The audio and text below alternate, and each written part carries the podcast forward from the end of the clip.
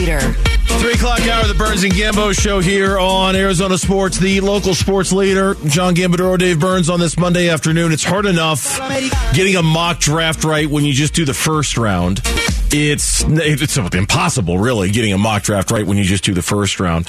Two round mock, three round mock. It's it just adds extra layers of impossibility to getting it wrong. Gambo, nothing more ambitious than somebody rolling out a seven round mock draft. It's like it's like okay, good luck if you get two of these right guy from the athletic, whoever it is who did this, if you get two of these picks right in this seven round mock, I would be very impressed. This is very difficult to try to achieve this, Gambo. Well, I mean, anybody's going to get him right, it is Doug Haller. That's well, Doug's look, Doug does a good Doug job. Doug does a fantastic job, but Yeah. holy cow, that's tough. No, to but again, let's let's let's look at positions. okay. okay? let's do that. So first round, stay at three, take Will Anderson, edge rusher, Alabama. Second round, love this, taking a center, a center from Minnesota, John Michael Schmitz. No relation to John Jacob Jingleheimer. What? Why? Why, seriously, why did I know? I Mitch is in there shaking his head. I so knew Gambo was going to make a John Jacob Jingleheimer reference. It's like it's so predictable. They're not related. John So Michael. Schmitz and John Okay. Jacob Jingleheimer are not related. Okay, all right. His name is not there. His name too. Um, but a center, right? I mean, he says too early to take a center. Perhaps the average draft position of last season's Week One starting centers was 108. Three teams started centers who were undrafted. So, but he's got him taking a center right there. I like that. Go third round. USC defensive tackle. Can't pronounce his name, but um, I know who the guy is. Tui Tua Piloto. to a Piloto. Yeah, so I mean that's a good defensive lineman right there. So that's a solid pick in the third round. Compensatory pick. Let's go. Let's go cornerback out of Syracuse, Garrett Williams. Okay, they need help at corner. Makes a lot of sense. Byron Murphy's gone. You've got Marco Wilson, and I don't know who else you have. Fourth round. Okay, take it. Uh, take a wide receiver there. You know, you you know, you, you, you don't know what's going to happen with Hollywood Brown. And DeAndre Hopkins could get traded. You could use a wide receiver, 6'2, 220, good size. Wasn't great in college. 51 catches for 861 yards, but, you know, could be a starter in the league. You get him at one pick number 105. Fifth round, you go cornerback again. Like it. Kid from South Alabama, Darrell Luter. Cornerback. Sixth round, you go offensive guard. Kid from Washington, Jaxson Kirkland. And then somehow, with number 213, you take Max Duggan, the quarterback out of TCU. I, I like that. You know what? Let's just throw a hail mary up there and let's take a quarterback in the seventh round or sixth Right. round. You know what Now- the hell? Let's do it. Yeah. So defensive linemen. So you got two defensive linemen in the first round and third round.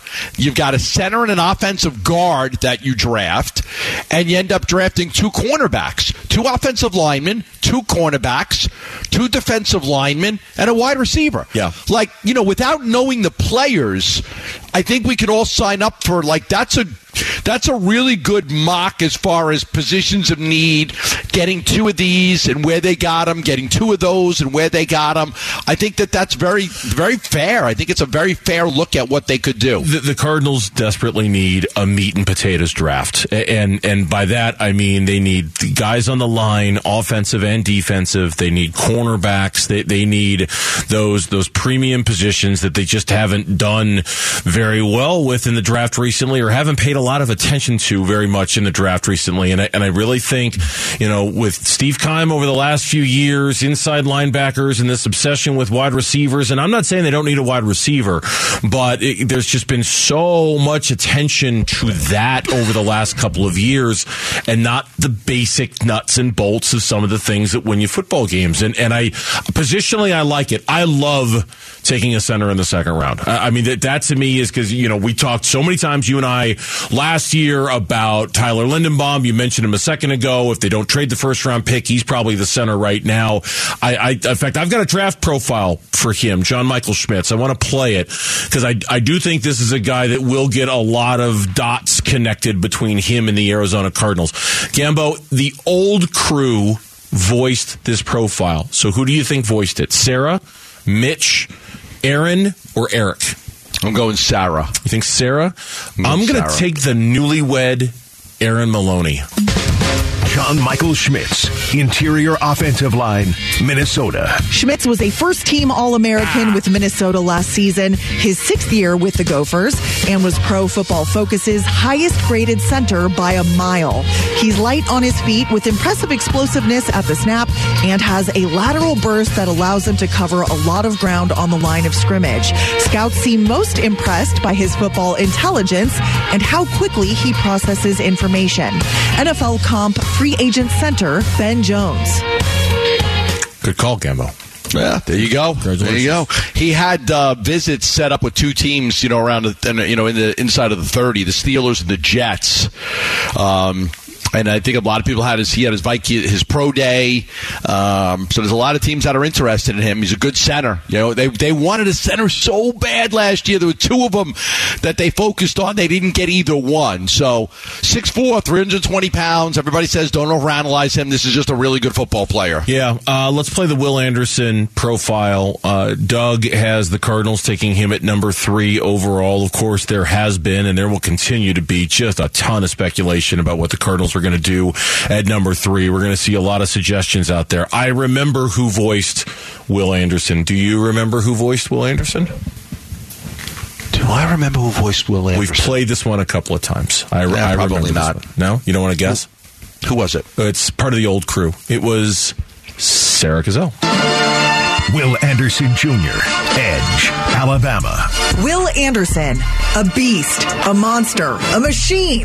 That's how the edge rusher was described while at Alabama. The two time All American finished his college career with 34 and a half sacks, 62 tackles for loss, and more than 200 quarterback pressures over three seasons. He is widely considered the best defensive player in this year's draft.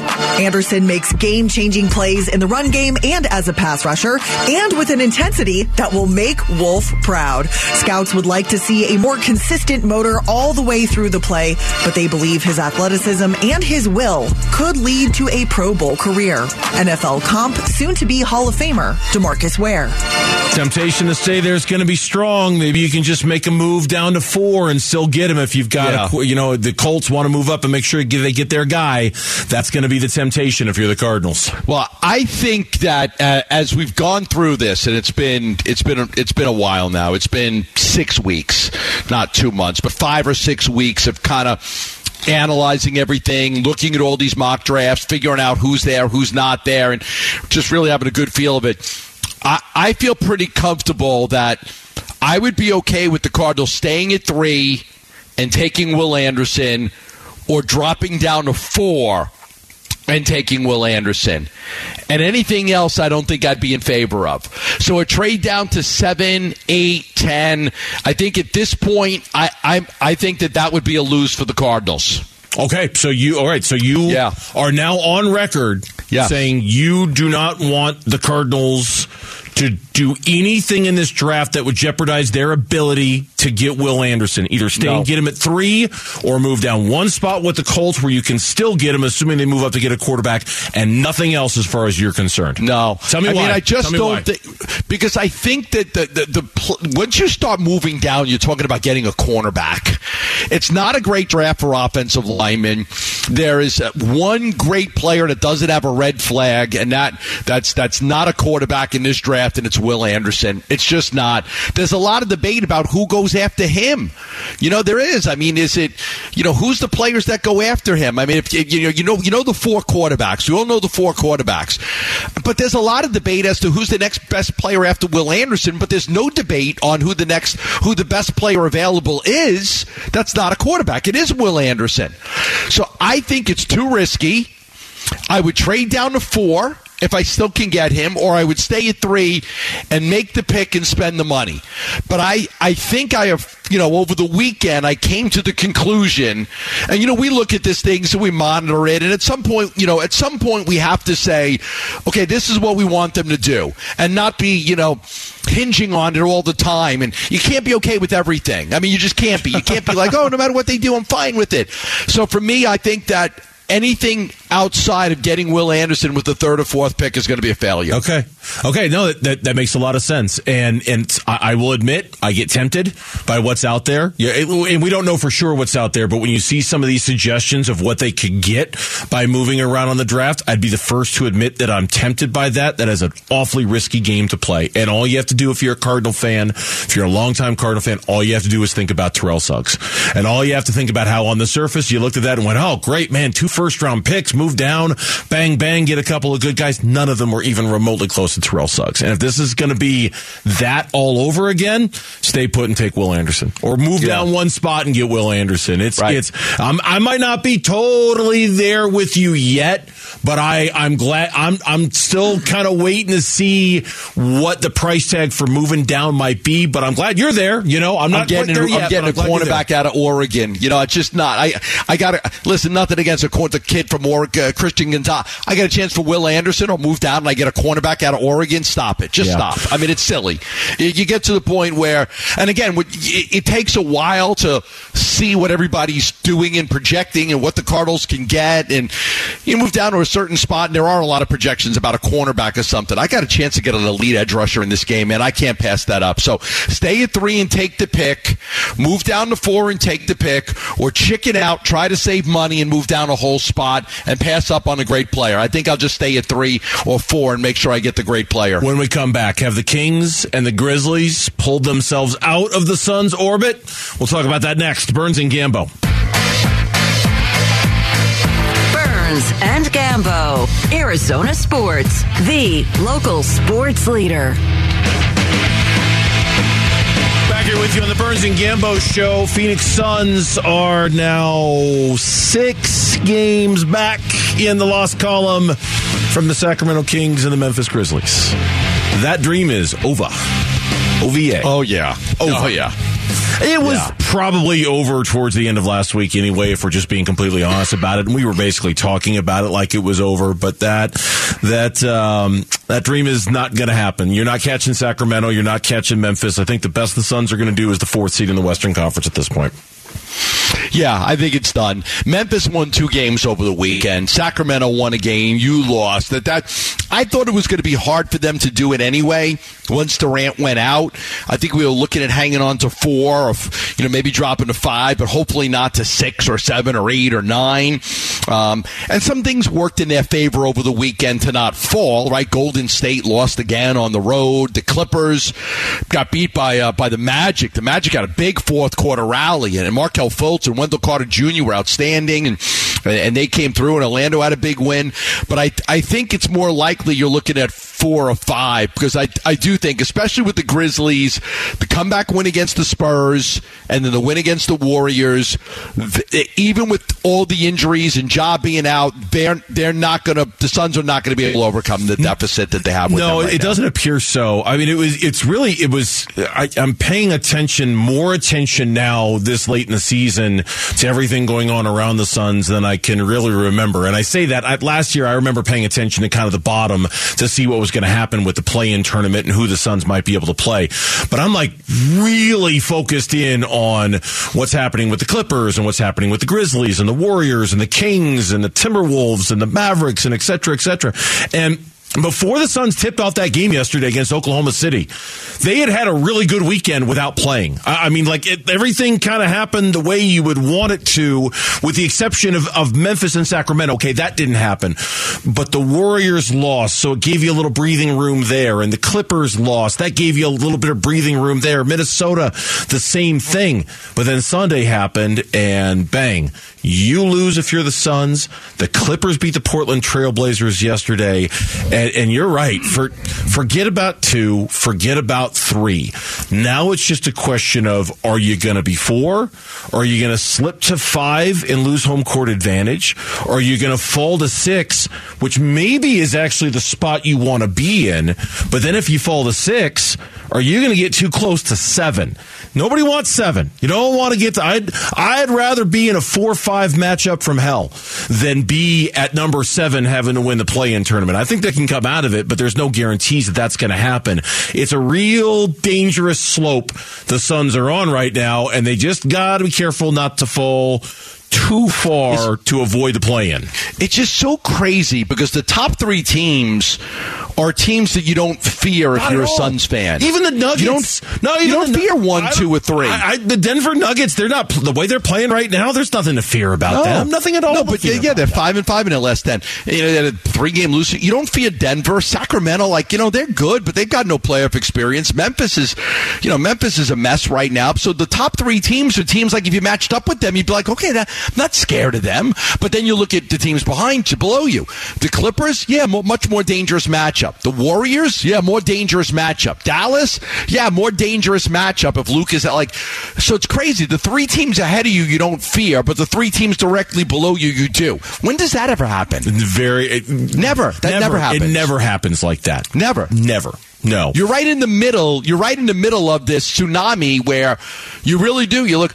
If I told you your pa- this is your path to the NBA Finals, you got to go through Denver, Sacramento, and Memphis, or you got to go through the Clippers, the Mavs, and the Warriors. Which one would you take?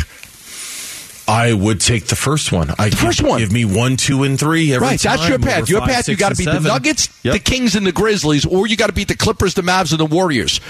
No, it's not going to work out that way because you know if you're six, then you'll play three. But you know what I'm saying? The three teams below you, Yeah, because because those those, those three more teams- feared. Yeah, well, and part of the reason why they're feared is, uh, I mean, let's just call it like it is. It's a superstar league. They've got the superstars. They're down there.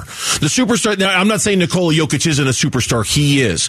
But if you're looking at like true superstars in the league, yeah, Ja Morant's one, but who knows what he's going to be when he comes back and when he's going to come back. Paul George, But look Kyrie, right? Luka, It's Kyrie and it's Steph and it's LeBron and it's Kawhi and it's Paul George. You've got some legitimate talent down there, talent that's got rings and talent that's had success and talent that has done well. And you just, you look at them and I think that's what drives the fear a little bit more is there's, you know, Ja, Ja's never really had any postseason success. The Kings, the Kings haven't been to the postseason in 17 years.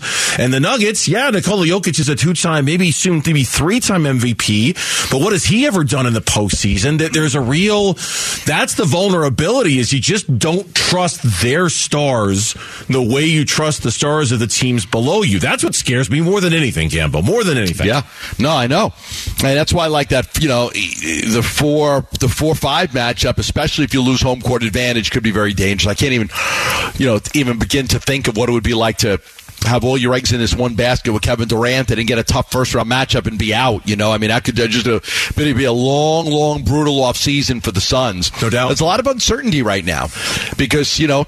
You've got you've got one player. You're, you're hinging all your hopes on this one player being able to come back and be healthy and, and lead you to an NBA championship. And when he came back, there were three games and everything looked great. But but he's hurt, he's old and he's and he's been hurt this year twice with a twice with a knee injury and now an ankle injury, and he hasn't played a whole lot. And look, you obviously see how this team plays without him.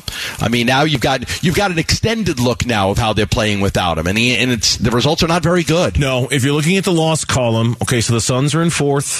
They have a one game lead over the Clippers, who are Are fifth. you looking at the loss column? I've been looking at the at loss you. column the last two days. Look at it's, you. It's, Look at well. It's, uh, yeah, only because You're all grown up. They, see how fast they grow up? No, no, no. Only because it's just the easiest way to talk to you because you don't understand anything else. So, uh, in the loss column, the Suns are have a one game lead over the Clippers. They have a two game lead over Dallas. The Clippers are fifth. Dallas is sixth right now. They have a three game lead over the Golden State Warriors in the loss column for seventh. A three game lead over Oklahoma City for eighth. And then it gets to a four game lead over Minnesota for ninth and the Lakers for 10th. And if you really want to look at it, they've got a four game lead over the Utah Jazz, who are currently in 11th right now. The schedule is very unforgiving for the Phoenix Suns coming go up. over it. Uh, okay, here you go. So you're at the Lakers on Wednesday. You're at Sacramento on Friday. On the second night of a back to back, you're home against Philadelphia on Saturday. Then you're at Utah on Monday. Oh, God, you could you could you could lose those th- first three games. You easily could lose those first three games. Easily. Yep. I still don't like the Lakers are still not good, but they are you know they're they're all dependent on Anthony Davis and they are playing for their playoff lives. Yeah, right and, and look, I, Oklahoma City, I wouldn't have said that they're very good either. But there's the, when that desperation mixes in with what you've got, that that's the real fear, right? Is that you're playing teams who need this game. But I'm looking at the schedule. My eyes are just drawn to one game. I'm looking at the season finale against the LA Clippers on Sunday, April 9th. Who knows what could be on the line that day? Who knows what the Suns might have to be playing for that day? I mean, that could be a potential first round matchup. Are they playing for home court advantage? Are they playing to stay out of the play in tournament? Are they, are, who knows? That, I just keep looking at that game like, man, I got a feeling that game might mean a lot to the Suns when it's all said. yeah, yeah. I you just don't know. I mean, it could mean it may mean nothing. It could mean a lot. Yep. And it, it depends. Like, do you? If it's, I mean, if, if it's a ga- if it's for home court advantage between the Suns and the Clippers, you may play that game as hard as you can because you'd rather have the game at home. This news just in from Tim McMahon of ESPN. Grizzlies coach John, or uh, Grizzlies coach Taylor Jenkins says they are hopeful that Ja Morant will play Wednesday against the Rockets. He had a good first day back that included addressing his teammates and his coaches. They said it would be a ramp up period for him, and he could be back on Wednesday against Houston for Memphis. Something else to keep an eye on, and something else that might make them not catchable. We've got the Burns and Gambo Show podcast. You can subscribe on your iPhone or your Android. You will not miss our show. The Burns and Gambo Show. It's brought to you by Carol Royse, your home sold guaranteed realty. Go to carolhasthebuyers.com. That's carolhasthebuyers.com and start packing. Suns got back a contributor yesterday with as few a games that are left in the regular season. Just how much help can he provide? That's next. Burns and Gambo. Burns and Gambo. Afternoons on Arizona Sports, the local sports leader. Paul into the forecourt. Waits for Booker. Gives to Shamet instead. Left side for three, and he knocked it down. Landry Shamet takes the defense on one side into the offensive end to bury another three. His third on three tries. It was a mixed bag yesterday for the Suns and their four point loss to the Thunder. They didn't have DeAndre Ayton. I, I kind of had a feeling after watching him limp around a little bit and then reading reports he was limping on his way out of the arena after the Orlando game last week. I kind of had a feeling he wasn't going to be available and getting him back as much as DeAndre Ayton frustrates us, getting him back would be of chief importance for the Phoenix Suns. But then they did get Landry Shamet back for yesterday's game, which is, it, it's been so long since we've seen him on the floor for the Suns. I don't want to say we forgot about him, but he's really been out of sight, out of mind for the last couple of months for this team. 20 minutes in his return. He had 10 points. He was three of four from the floor. They were all three point shots that he took. They were a minus two when he was out there. And the question now is can they rely on him and how much will they use him as Monty continues to search for whatever he can right now and going into the postseason for guys that he can trust? Yeah, I mean, he gives him another option. I mean, because we do know that he's a, more of a two way player than some of the other guys, and you talked about this Yep. several times. I mean, you've got some lineups that are more offensive and some more defensive. It'd be nice to have some guys that can give you a little bit more of both. I mean, he could shoot. I mean, he's always been a shooter, uh, but he's missed a lot of games. He played what twenty? What would you say? Twenty minutes? He played 20 game minutes. Yeah, yesterday? 20 minutes yesterday. He Yeah, actually led minutes. the reserves in minutes yesterday. Nobody played more, so he went from not playing to leading the bench in 20 minutes yesterday. Yeah, isn't that crazy? Yeah, I mean, it Mon- is. just the way Monty's using the bench is just fascinating me because I, you know, I took my notes on that game. He came in at the 335 mark. It was 20 to 14. They were up. So he came in with 335. The first sub was Landale. Landale came in for Biz at the 506 mark, but then Landry was quick, you know, quick into the game. I mean, they got him into the game real quick. Look, I mean, you got to find out if he can help you. I can't say right now yes or no that he can. I mean, Monty, because look, Monty, Eh, eh, you're going to look at every single guy and you're going to say, okay, these guys can all help you, but who can help you more with what you need? Because you can't play 13 guys in the playoffs. So you're not going to play 13 guys. So you're going to rely more on your starters when you're playing the Clippers and the Warriors because you're expecting the games to be closer and, you know, you got to win these games and you don't want to have starters out for long periods of time where teams can go on runs like what happened yesterday when it was a 10 nothing run when the bench guys were in. So with that being said, I mean, you've got to really figure out who are the four or five guys I'm going to count on. Yeah. Whether Landry can, can break into that rotation or not, I'm not sure. But that's what it is. It's not can this guy help you? Can that guy? Yeah, every guy can help you in a certain way. It's just a matter of which guy can help you the most, and you can only pick four or five guys. Not that this is the main reason why, because it's not. But it is interesting when you look at it from a salary standpoint, right? Like we know how top heavy the Suns are in terms of who they're paying and how much. When Kevin Durant is back, right? They're big four. Obviously, they're big four for a reason. They're all getting a lot of money, and then everybody else is isn't, except for Shamet. And now again, I'm not saying that's the reason why you play him and why you trust him, but the way the roster is constructed from a financial standpoint, if you were just to look at that, you would say Landry Shamet's going to be one of the chief guys because they're paying him like a chief guy. He's not he's not getting paid like Kevin Durant. He's not getting paid like Devin Booker, but he's getting paid certainly much more than Josh Okogie or Ish Wainwright or Jock Landale or any of those guys. So you take that fact, and then and you're right. I, I keep harping on this. The more I watch the Suns, what troubles me more than anything is how one way they are with their reserves, and by that I mean Ish Wainwright. He's not a two way player. He's a one way player. Uh, Jock Landale's a one way player. Damion Lee's a one way player. Right? They've got a lot of guys who are either out there because they're good at defense or out there because they're good at offense, and they really don't do both well. And I think that's what Monty's really struggling with right now. I think on his very best day, I think that Landry Shamet can be that two way guy. I, I, I, think because this time a year ago, we were looking at Landry and they needed him to be a ball handler and kind of a de facto point guard, someone to initiate the offense. They're not going to need that with him now with Cam Payne back and Kevin Durant on the roster. They're going to need someone who can knock down threes and they're going to somebody who can stay in front of their guy defensively. I think Landry can do both of those things, and I suspect that's what's going to put him on the floor in a lot of these games, and that's what's going to get him over. Over Uh, over over Terrence Ross, over Terrence Ross, over Damion Lee, over yes, I do. Oh, I I I think he ends up a week from now, two weeks from now, assuming health. I think you see Shamet get those minutes over Ross. I think you see Shamet get those minutes over Lee. Yes, I do. I believe that because you got you you get to the point where you say, okay, Chris Paul and Devin Booker are my guards. Okay, now you look at the backup guards. You've got you do have Damion Lee, and you've got Cameron Payne, and you've got Terrence Ross, and you got Landry Shamet. You're not playing four backup guards. No, no, you're not.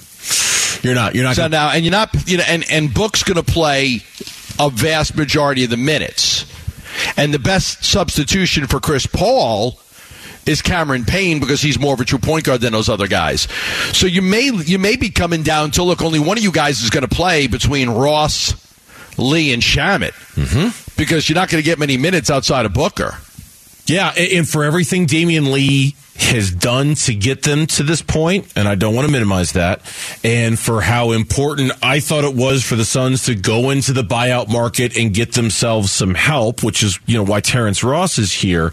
At the end of the day, what we've what we're starting to see is that with no Mikal Bridges out there, they are sometimes very defensively challenged, and then when they put defensive players out there to counter that, then they're offensively challenged because the, the defenses then are going to give Ish Wainwright that shot. They're going to give Josh Okogie that shot. Sometimes they're going to hit it. Sometimes they're not. Ish was 0 for 4 yesterday. And, and that seems to be what Monty is really struggling with. I, I, I don't know, Gambo. It's just a guess. But my guess is that when the playoffs roll around, Landry Shamet is going to be the one who's going to emerge and get those minutes because he's the closest thing they've got to a two way at this point. You, I, I might lean that way. You got to see what, happens over the next couple of weeks. Ross has been good for you offensively. Oh yeah, very good offensively. You know, but he's just not a good he's defensive train wreck. player. Yeah, he's just a train wreck out there. And and. Damion Lee, you know, I don't know. I don't. I don't think he's the most consistent out of those guys. I think. I think Monty. I I think what you're saying is what Monty would want. He would prefer that Landry step up his game enough offensively to be able to. I mean, Terrence Ross has been getting, you know, and again, we, we, this this is what happens when you get a buyout player. You got to promise him a certain amount of minutes. Terrence Ross has been getting about 17, 18 minutes a game since he came to the Suns. So he's getting a lot of Terrence Ross is getting a lot of minutes. Yep. And he's done a good job for them. Like he's done a pretty good job. He's shooting forty.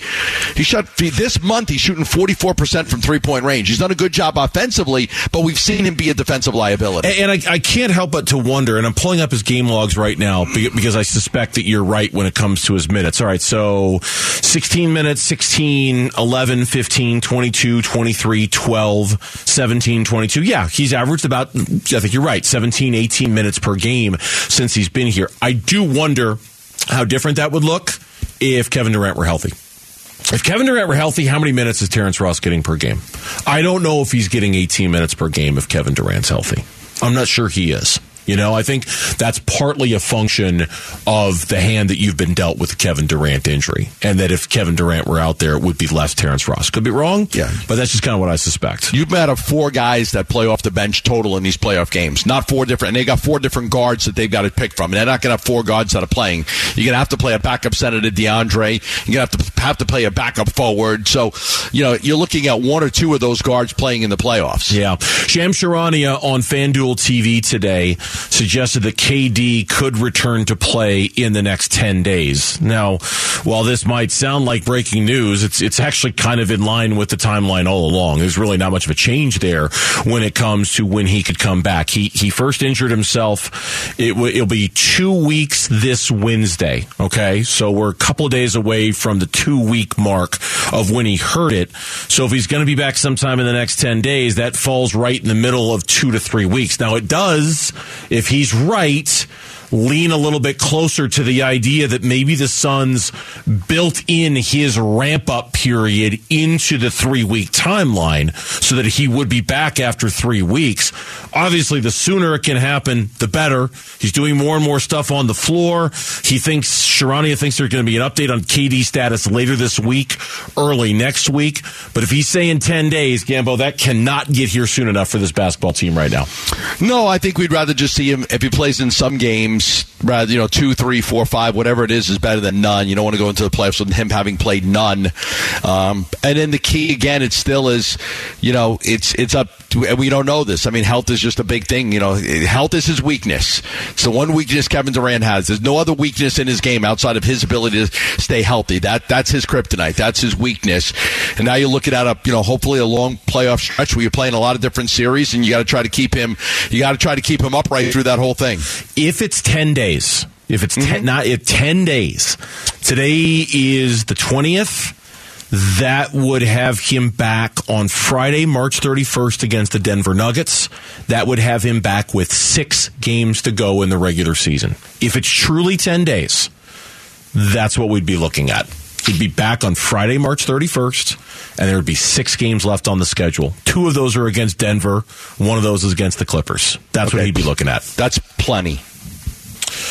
Plenty. So one of those is a back to back, I think. Uh, one of those is a back to back. They're Yes. home against the Nuggets. They're at the Lakers on the 6th and 7th. Yes. Yeah, I don't think I would doubt that he would play in the back to back. I would agree. He'd miss one of those games. I'm not So sure take, which one. Take that out. So best case scenario is five games. yeah, best game, best case scenario. If he's Fine. back in 10 Plenty. days, would be five Plenty. games.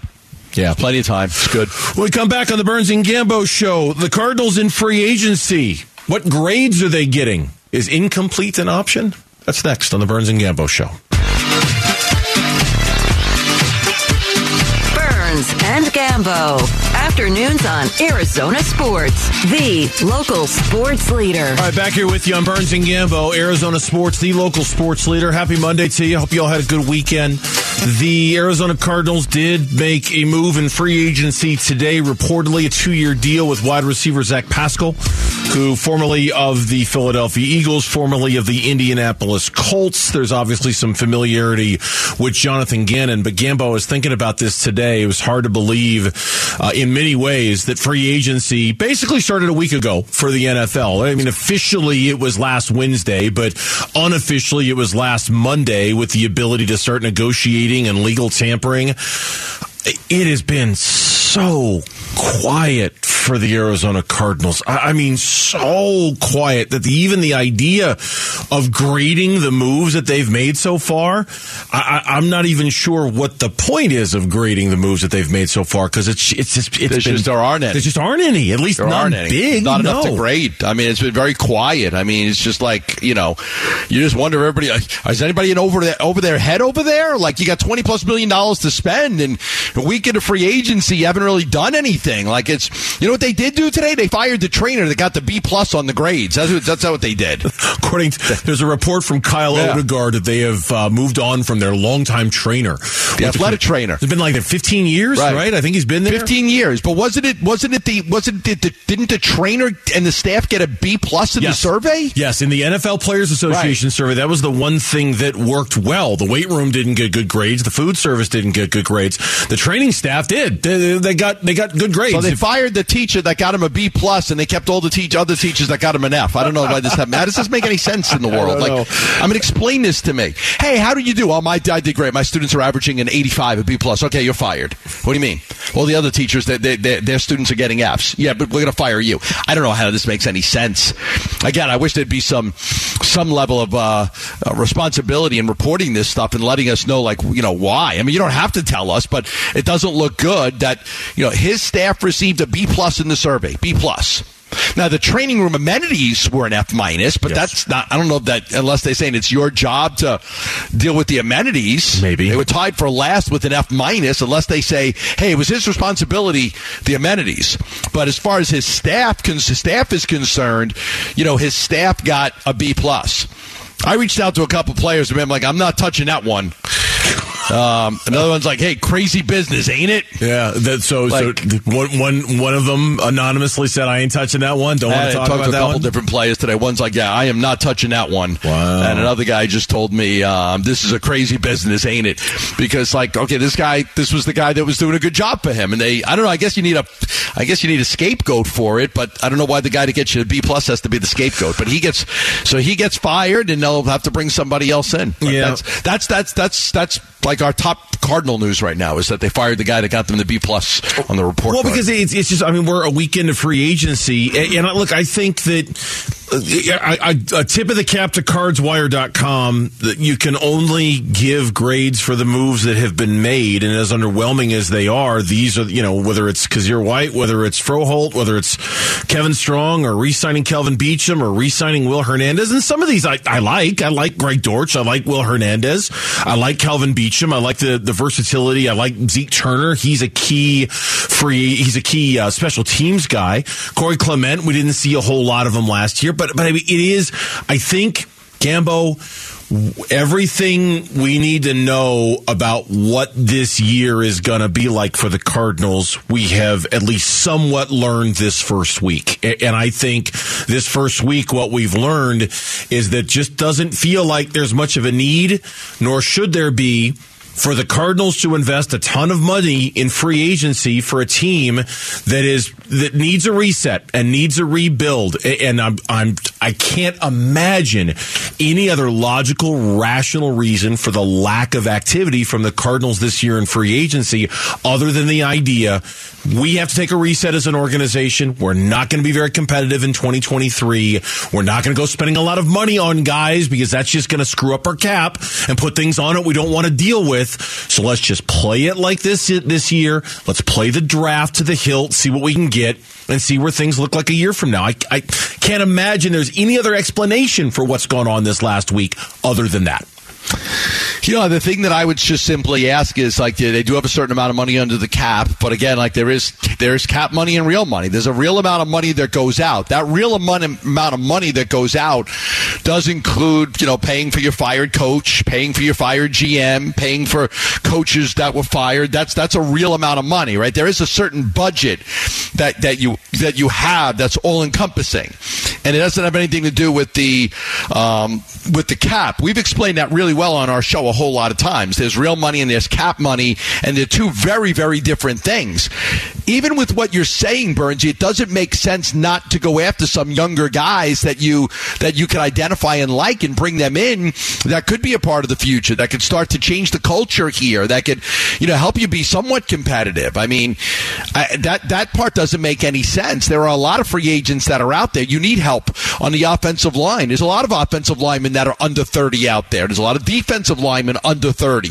A lot of cornerbacks under 30. I mean, I sent you a list on Friday, I think it was, on Friday's show. There's about 15 of those guys under 30 that are, you know, younger players that are of positions of need that they haven't addressed. Mm-hmm. So that's you know to me that's that's somewhat of a concern because you know you're you're a week into free agency and you know the only you know real thing that you could say they've done to really address the roster is adding a linebacker. In terms of going out and signing, yes, uh, they've re-signed some guys, they've signed some other guys, but if you're talking about you know truly like coveted players, players that were on lists, yeah, no, they, they because Kyzir White's the the main one. I, I Gambo, I still I have to think, I really do, that now that the first wave, second wave, hell, if you even want to go so far as to say the third wave of free agency is over, we're, we're into one year deal time. And I think now that we're into one year deal time in free agency, they know they've got roster spots to fill. I think they're just waiting for prices to come down. I really do. I, they've, they, they can't possibly think that this is going to be the roster they're going to play with next year and just build from the draft and not sign anybody else. They're to sign other guys. I got to think they're waiting for the price to come down. Maybe I'm totally misreading this.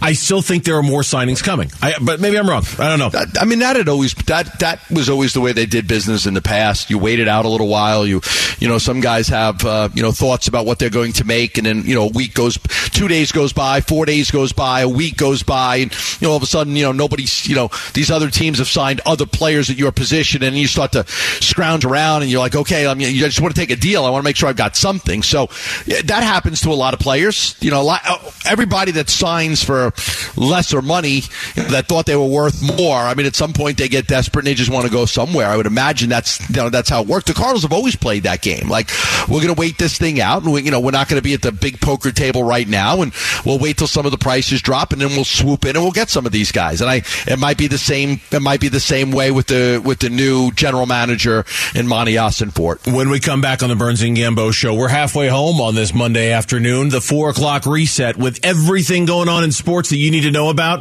We'll tell you all about it next here on Burns and Gambo.